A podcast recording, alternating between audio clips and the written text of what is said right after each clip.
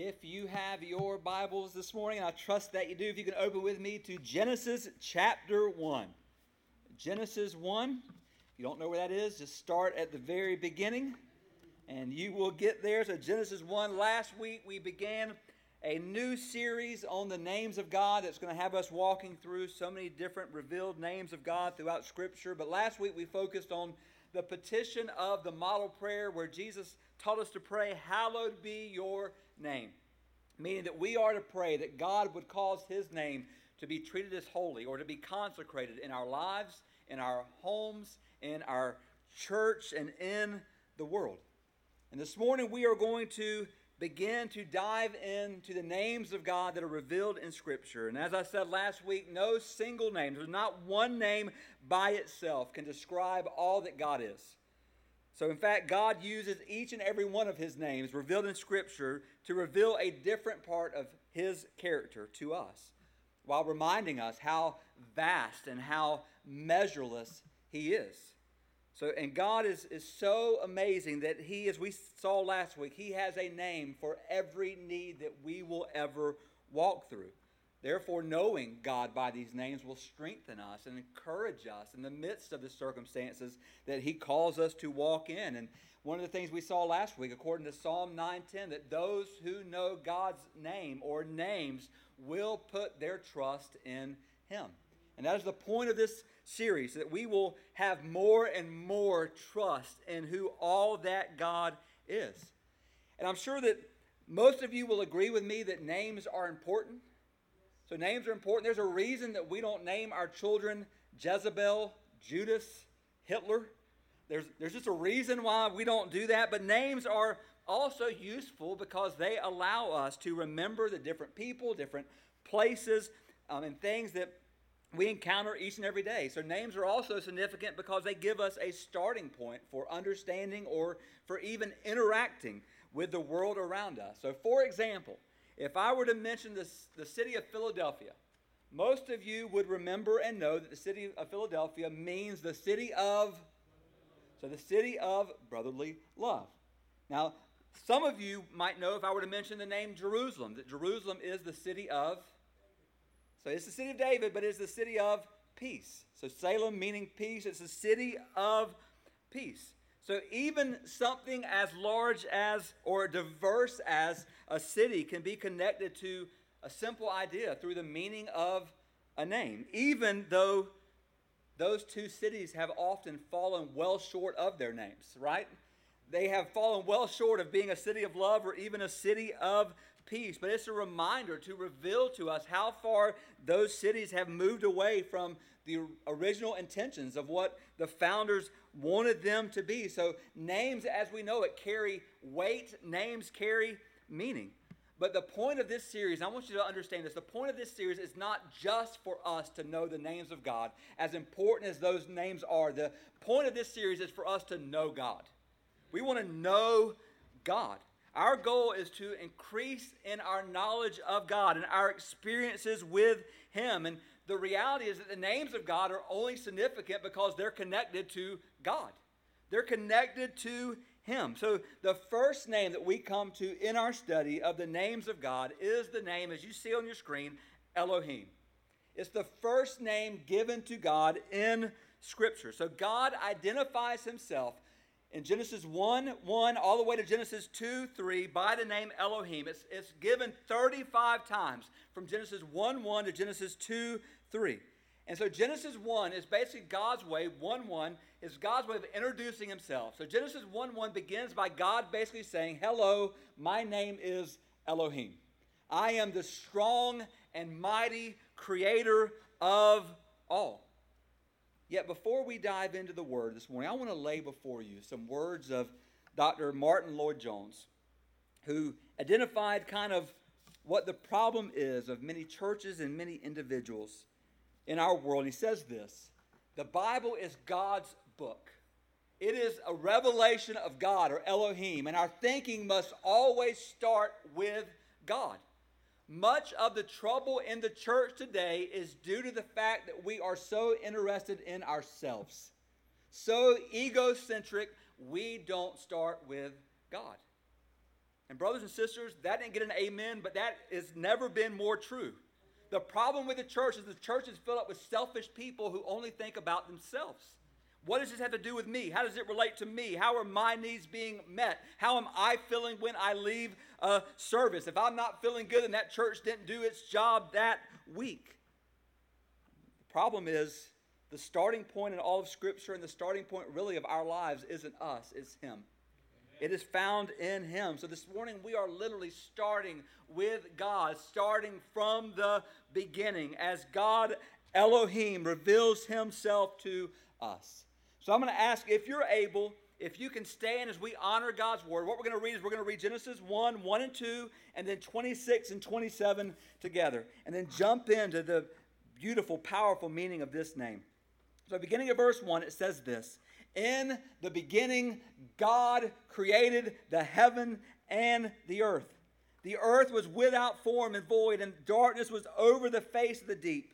And the Spirit of God was hovering over the face of the waters. Now, verses 26 and 27. Then God said, Let us make man in our image, after our likeness, and let them have dominion over the fish of the sea, over the birds of the heavens, over the livestock, over all the earth, and over every creeping thing that creeps on the earth. So God created man in his own image. In the image of God, he created him. Male and female, he created them. Let's pray. Father, we come before you now, before your word. And God, we are humbled by your word, and we are humbled by you, Elohim, the one who has created us, but also, Lord, the one who sustains us, the one who holds us even now. So today, God, I pray, Father, that we would maybe in a fresh way come to know you and see you as our creator, but not just stop there, Lord. That you're not just our creator, you're the one who sustains us even now. You're holding us even now. Lord, may that be celebrated today, and may we just lean on you even more and more. Just speak, oh God, for we are listening. And we pray these things in Jesus' name. Amen. And you may be seated. So, if I were to ask you this morning what the most powerful four word phrase in the Bible is, and if I were to give you a few minutes to think about it, there would probably be some really good answers. Some of you might say, I am the way, or I am the truth, I am the life, all pictures of Jesus revealing himself as God. Someone might say, Thou shalt not kill. Now, I don't know what would lead you to say that. Maybe you've had a difficult week and there are difficult people in your life, but maybe, just maybe, that was the first thought thou shalt not kill. Maybe you would say, do not be anxious.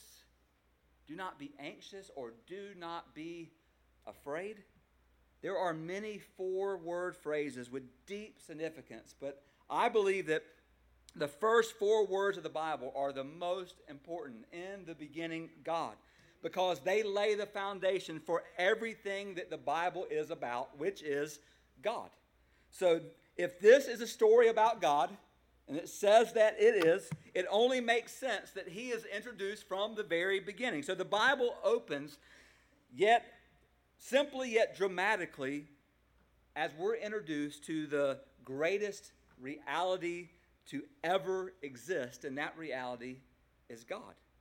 And we are introduced to a God who is simply there as the eternal one. He is not dependent on anyone or anything else for his existence. So while everything that exists owes its, existence to God alone, God alone owes his existence to no one. God is. So, as I said last week, God exists necessarily. So, we aren't necessary, but God is necessary. So, while Elohim is not the most used word for God in the Bible. That is Yahweh, and we'll t- look at that in just a second. The word Elohim, it, it occurs 2,600 times in the Bible, but hear this, and I'm not going to try to muddy the waters. I'm going to explain this in just a second. So, Elohim appears over 2,600 times in the Bible, and over 2,200 of those it's referring to God, the Creator. I'll explain that more in a second. But Genesis 1 describes creation out of nothing. So, only a powerful God can create out of nothing. It requires power, and it is Elohim who speaks the world into existence. He brings cosmos out of chaos, He brings light out of darkness, He brings habitation out of desolation, and He creates us in His very image. It is Elohim who fashions man from the dust of the ground. It is Elohim who breathes into man the breath of life. It is Elohim who will be faithful to his creation, meaning God doesn't just create and then walk away from his creation. No, God creates and he remains near. He remains near to us. He is not disinterested. He is not hiding in some far galaxy far, far away. No, our God, although He is transcendent, He is above all, yet He is near. He is near to us. He is near to those who seek Him. So I want to lay before us this morning three truths related to the revelation of Elohim and what it means to us. First of all, number one, Elohim is a powerful God. And let, let, me remind you, most of these truths today are going to be very like, duh, I got that. But let's dig in and go a little deeper. Elohim is a powerful God. Look back at verses 1 and 2 again. In the beginning, God created the heavens and the earth. The earth was without form and void. Darkness was over the face of the deep. The Spirit of God was hovering over the face of the waters. So there was nothing. Just imagine that for a moment. And here's what I found what I find very funny. When I say I want you to imagine nothing, do you know that it's impossible for us to imagine nothing? Amen. When I say imagine nothing, you will say, well, black. Well, black isn't nothing, it's a color. Or space. Well, space isn't nothing, it's something. And here's the beautiful thing God created everything out of what we can't even think about. We can't even think about nothing, and yet God created everything out of nothing. It is beautiful and it's amazing and it's powerful. Let that reality sit in your mind for a second. Then we get to Genesis 1 2, and we have formless, deadness, emptiness, lifelessness. That was a state before God continued. Then, for the first time in all of history, God spoke. And with the exercise of only his voice, God called forth light out of nothing, and light appeared. God literally commanded the universe into existence. And I, I, was reading this week, I love the words of David in Psalm 8, 3 through 4. David was thinking about creation. And David says this in Psalm 8, 3 through 4 When I look at your heavens, the work of your fingers, the moon and the stars which you have set in place, what is man that you are mindful of him, or man that you care for him? So when David looked up, David was in awe of God's creation. And what strikes me the, the most about what David is saying is that phrase that he uses, where David says that the creation is the work of God's fingers. So even though God is spirit, David is attaching human attributes to God so that we can better understand him. And so when David writes about God creating all of this, what David basically says is God is, is as if you just used your fingers. When you and I pick up something, normally we use our full grip and our full hand to do it.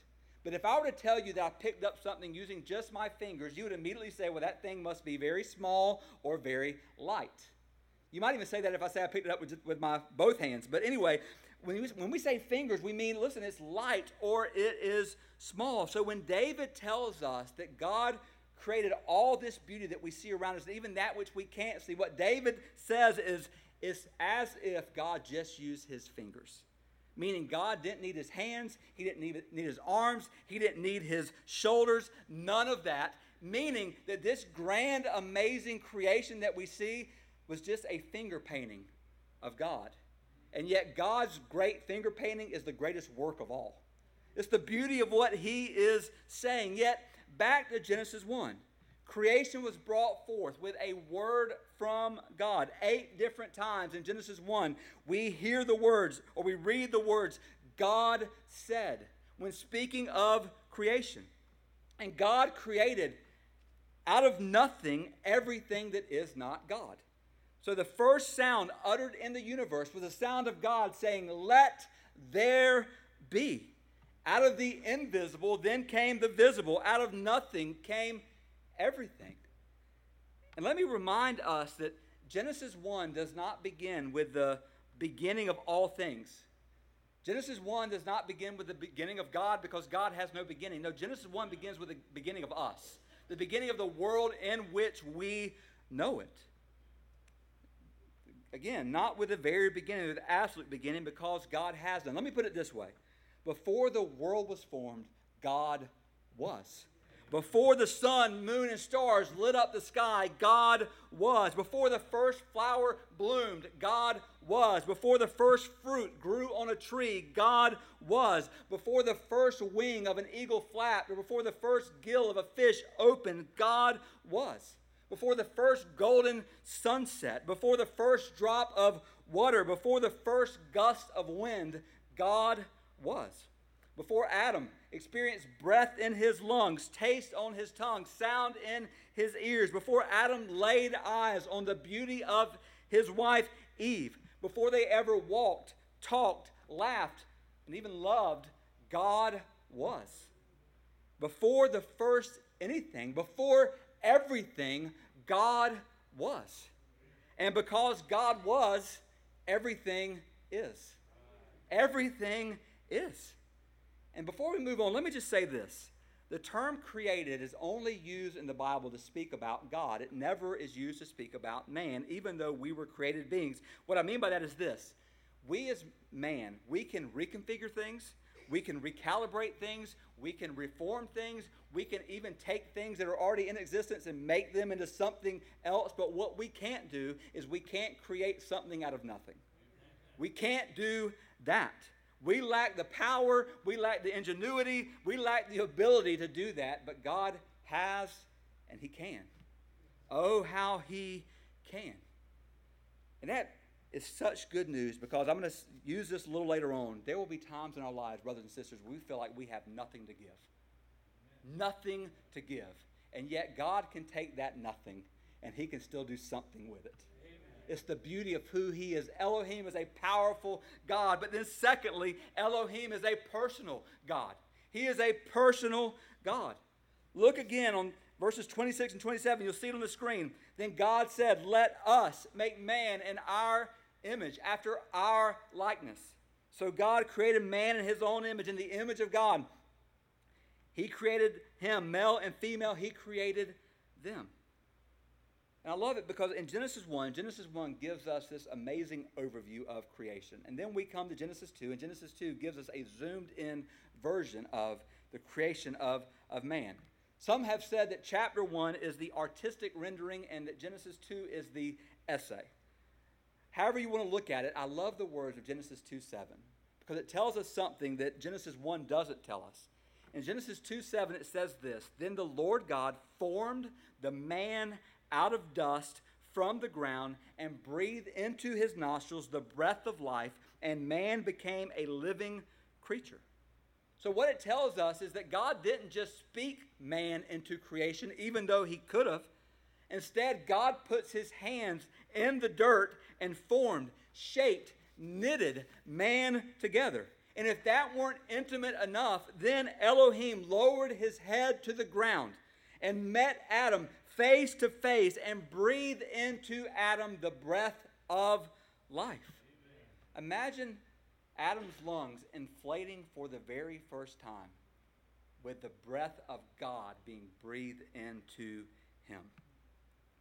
Just think about the beauty of creation, the intimacy of God's creation, and then just think about what God created. Think about the beauty and the majesty of what God created in creating us.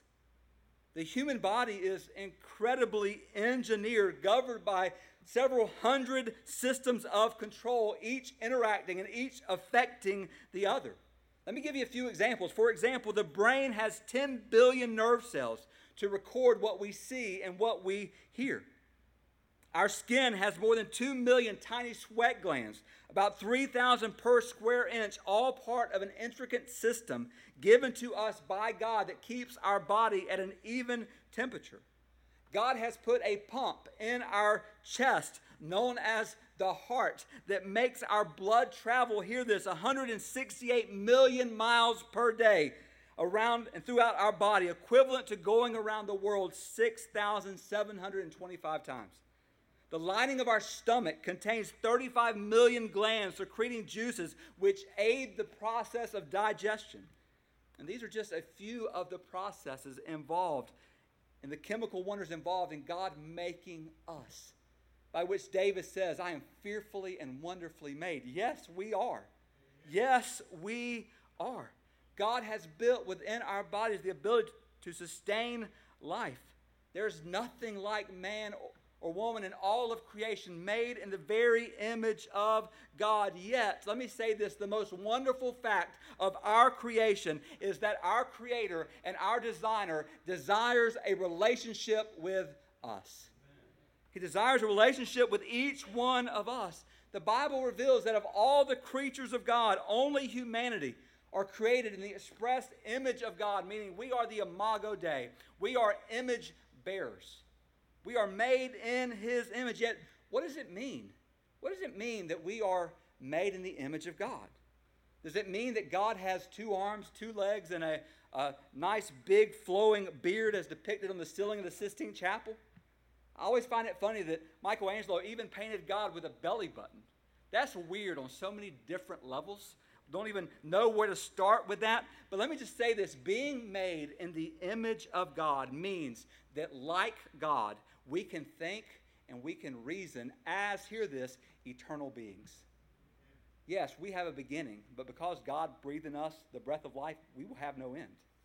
We will live somewhere forever and ever and ever. We are able to appreciate beauty. Unlike animals, we have a sense of morality. We are able to think about deep things, grasp deep concepts. And this gives us the ability to communicate and to have a relationship with God. And that's the real reason God made us in His image, is because God desires a relationship with us all. The God who made us knows us, and the God who knows us loves us, and that God who knows us and loves us wants us. Amen. Wants us. What a personal God. And thinking about that phrase, God knows us. I found words of Pastor David Jeremiah, and he put it this way, and these are so powerful. He says, Our God knows what we are going through, He knows every minute of our pain and suffering. He not only knows what we feel, He knows why we feel what we feel.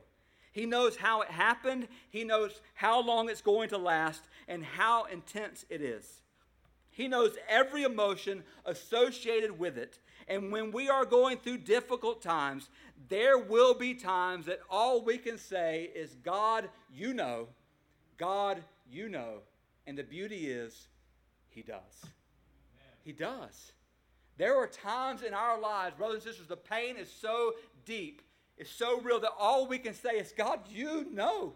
And God says, Yes, I know. I know, and I love you, and I'm with you. Elohim is a personal God. Which then leads us to number three Elohim is a plural God. Elohim is a plural God.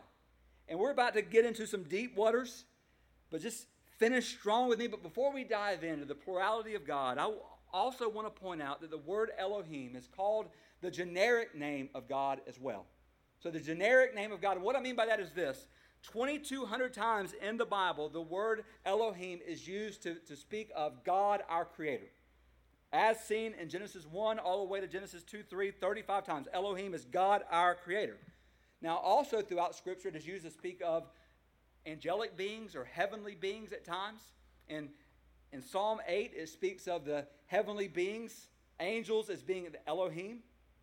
Used in a, it would be a lowercase gods. And then there are times, especially like in the Ten Commandments, where God says, You will have no other gods before me. Well, that word is literally Elohim. You have no other Elohims before me. So it can be the generic name of God. And here's the deal the problem with generic things is they are often seen as being cheaper and not as good as the real thing. Therefore, oh, how we are prone to take the name of God and we are prone to cheapen it. We are prone to create something that has no power. We're prone to create something that cannot save us. Oh, how we are prone just to use the name of God, but we have disconnected the name from who He is. We've disconnected oftentimes the name of God for who He has revealed Himself in the very Word of God. We've got to be careful, brothers and sisters. I'm going to ask that question again, but ha- have you found yourself serving a generic God?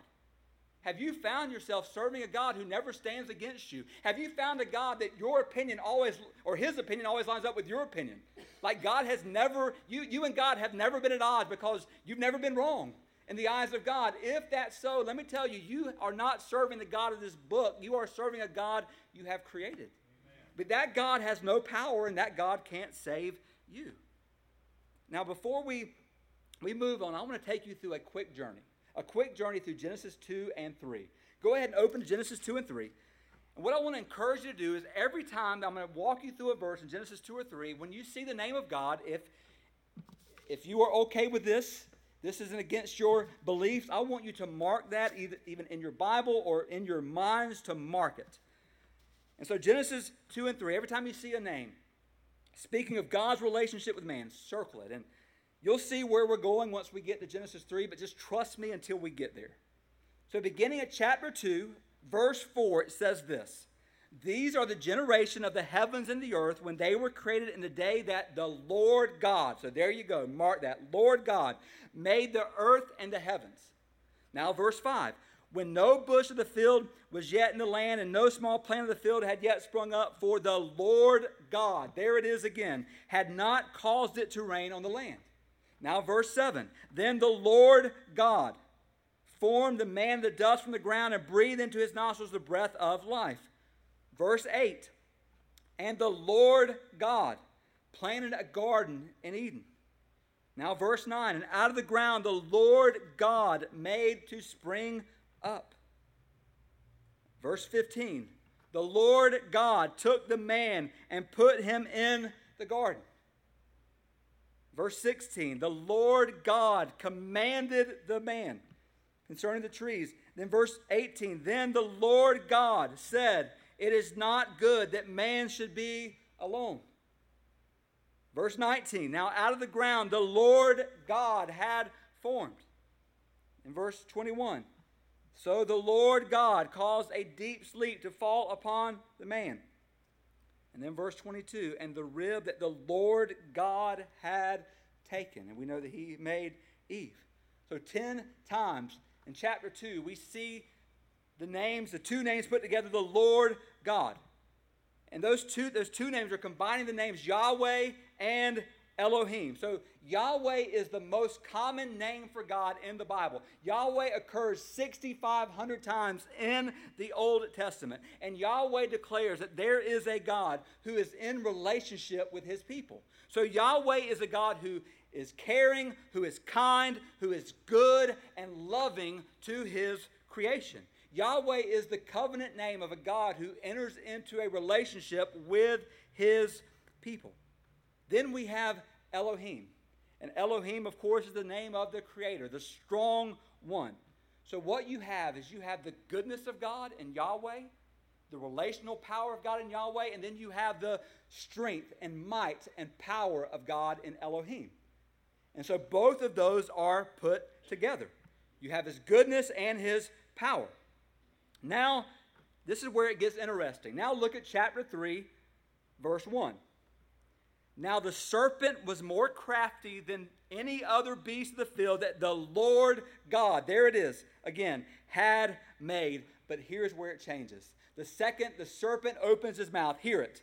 He said to the woman, Did God actually say, You shall not eat of any tree in the garden. And all of a sudden, Satan, through the serpent, takes one part of the title of God off and he begins to use the word Elohim alone.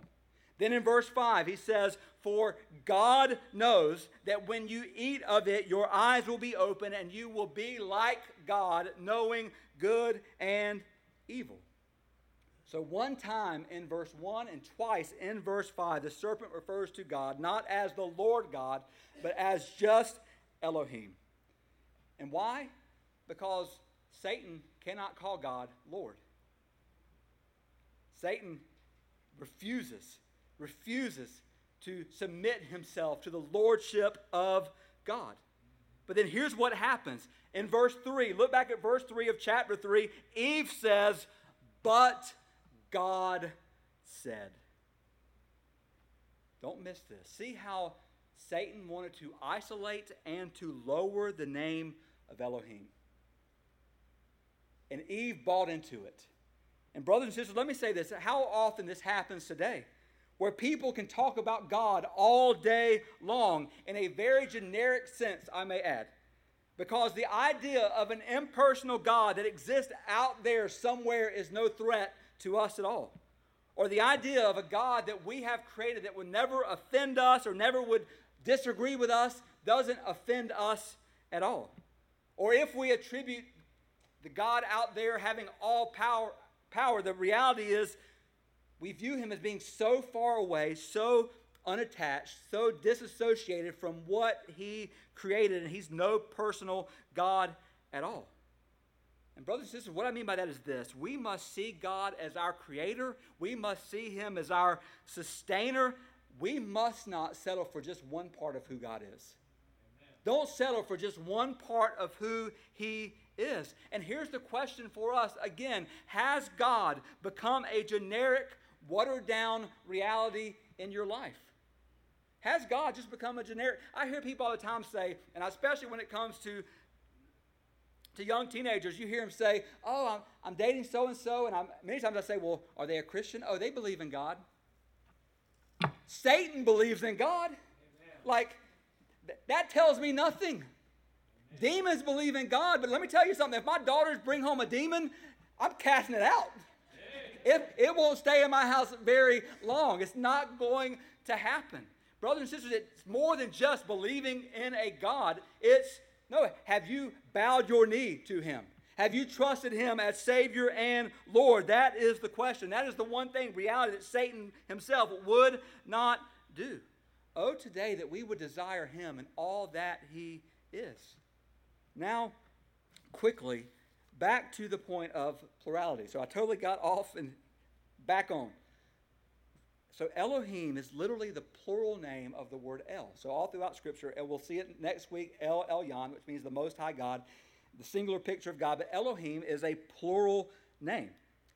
It's a plural name that refers to a single Godhead. And don't want to get too deep on us this morning, but God is a plural God, yet he exists as one God.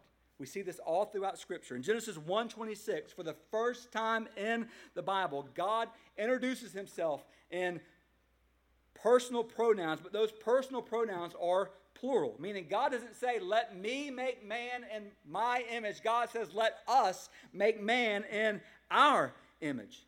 And thus, we are introduced to a plurality of God in relationship, meaning, don't want to take this any further than it needs to be taken.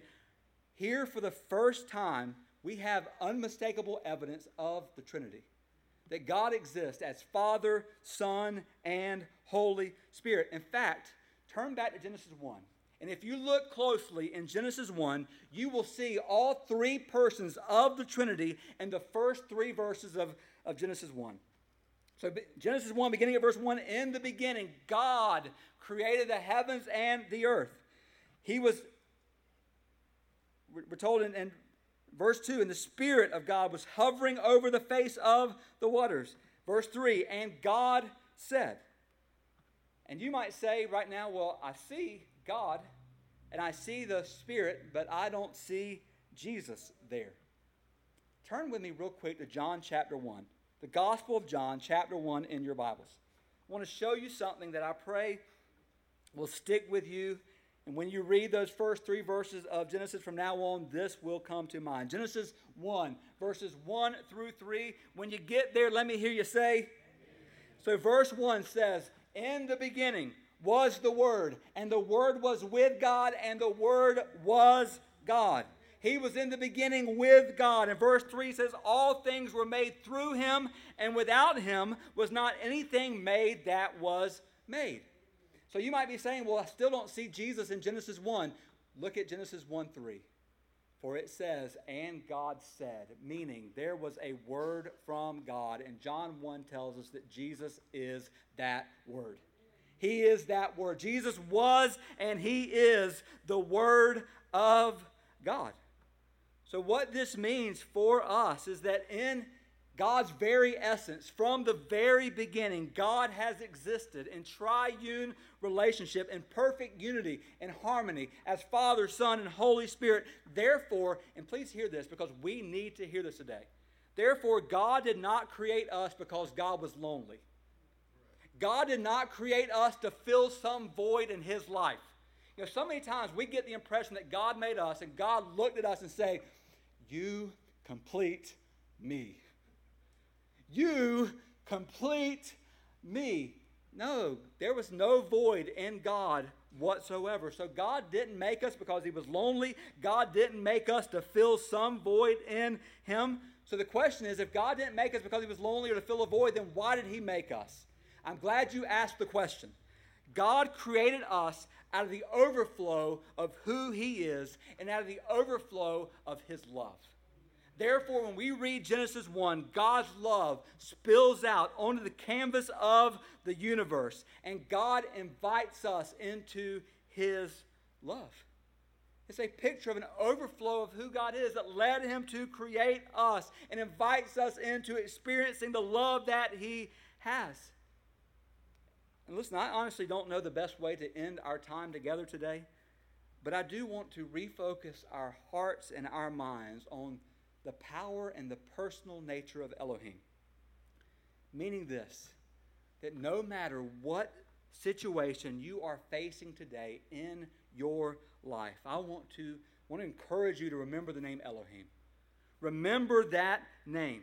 The strong one does not need raw material in order to work. He doesn't need logic. He doesn't need tangible solutions. And he doesn't need your advice in order to accomplish his goals. All God needs is himself. And all we need is to trust him more and more.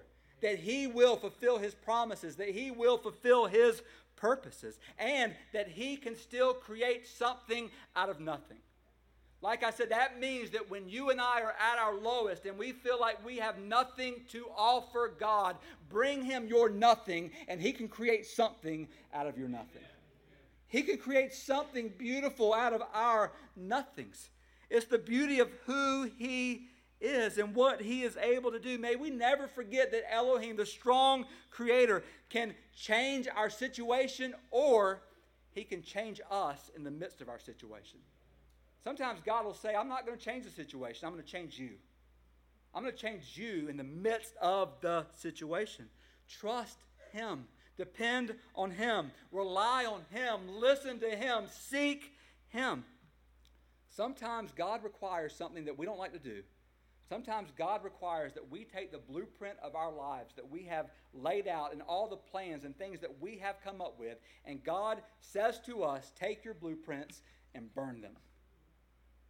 And we go, but God, I have some pretty good plans on here. And God laughs. He laughs at our plans because his plans are so much better. And God asks us to burn those plans and trust his. Or as Proverbs 3 says, trust in the Lord with all your heart and don't lean on your own understanding. In all your ways, acknowledge him, and he will direct your path. Let me end by saying this the God who made us will hold us, and he will hold us till the end. I want to show one more verse to you. It's on the screen. It's Colossians 1. And just to be honest, this verse is speaking about Jesus, but because Jesus is part of the Godhead, part of the Elohim, part of creation, this speaks of who God is. And listen to what it says Colossians 1 16 and 17. It says, For by him all things were created in heaven and on earth. All things were created through him and for him. We talked about that last week. God created even for his glory. And then it says this He is before all things, meaning God was, and then in him all things hold together.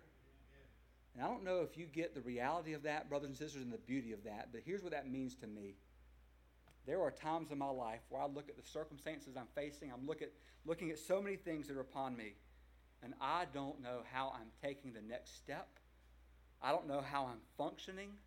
I don't know how things haven't just completely unraveled. And then I read Colossians 1:17 and it tells me things haven't unraveled because he is holding me together. He is holding me together. He is keeping me from unraveling. He is keeping me from completely falling apart. Brothers and sisters, there is a reason that you haven't fallen apart this week. And it's not because you're strong and you're mighty and you're able. It's because He's strong and He's mighty and He's able. Oh, trust the one who is holding you and will hold you together, and he will hold you to the end. Isn't that good? Isn't that good? He is holding us together. That's what it means that he is our strong creator, he is our sustainer, and he will hold us to the end. I'm going to ask you to go ahead and stand. I'm going to ask the musicians, Brother Frank, to come forward as we enter this time of invitation and consecration. And let us pray together. Father, we come before you in this moment and we rejoice in you, O God, that you are Elohim, that you are the strong creator. Or you are the creating one, creating out of nothing all that we see. But not only, God, do you create, you sustain. You are personally involved in your creation. You are not a far off deity, you are near. And help us to rejoice today, God, in your nearness. To rejoice today, even in your presence, by which your word says, if we draw near to you, you will draw near to us. You will never turn away a humble seeker, an honest seeker, Lord. You'll never turn them away.